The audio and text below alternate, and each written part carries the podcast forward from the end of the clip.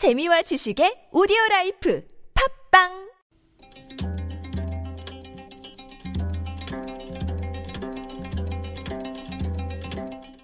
한문학자 장유승의 길에서 만난 고전 주역의 64괘 중에 돌아올 복자 복괘가 있습니다. 복괘는 땅 속에서 우레가 진동하는 형상입니다. 땅 위의 만물이 죽음을 맞이하는 추운 겨울에도 깊은 땅 속에는 마치 우레가 진동하는 것처럼 생명이 태동하고 있다는 뜻입니다. 겨울 동안 땅 속에 숨어 있던 생명은 봄이 되면 다시 소생합니다. 그래서 복괴는 원래의 자리로 돌아옴을 상징합니다. 복괴에 빈복이라는 말이 있습니다. 자주 빈, 돌아올 복, 자주 돌아온다는 말입니다.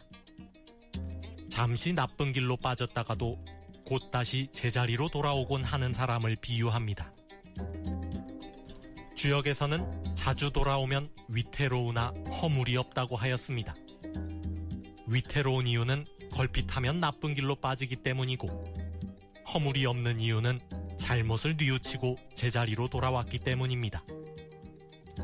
제자리로 돌아오는 것은 좋지만 제자리로 돌아온 뒤에도 걸핏하면 나쁜 길로 빠진다면 문제가 아닐 수 없습니다. 그래서 자주 돌아온다는 뜻의 빈복은 같은 잘못을 반복하는 행위를 경계하는 말로 쓰이곤 합니다.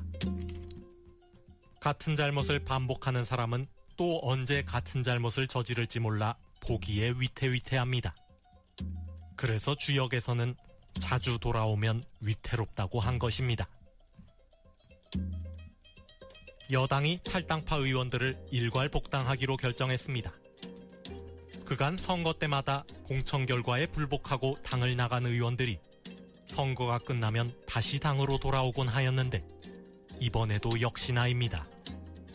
다음에는 또 누가 나갔다가 돌아올지 알 수 없는 일입니다. 주역에 자주 돌아오면 위태롭다고 하였는데 너무 자주 돌아오는 것 같아 보기에 위태위태합니다.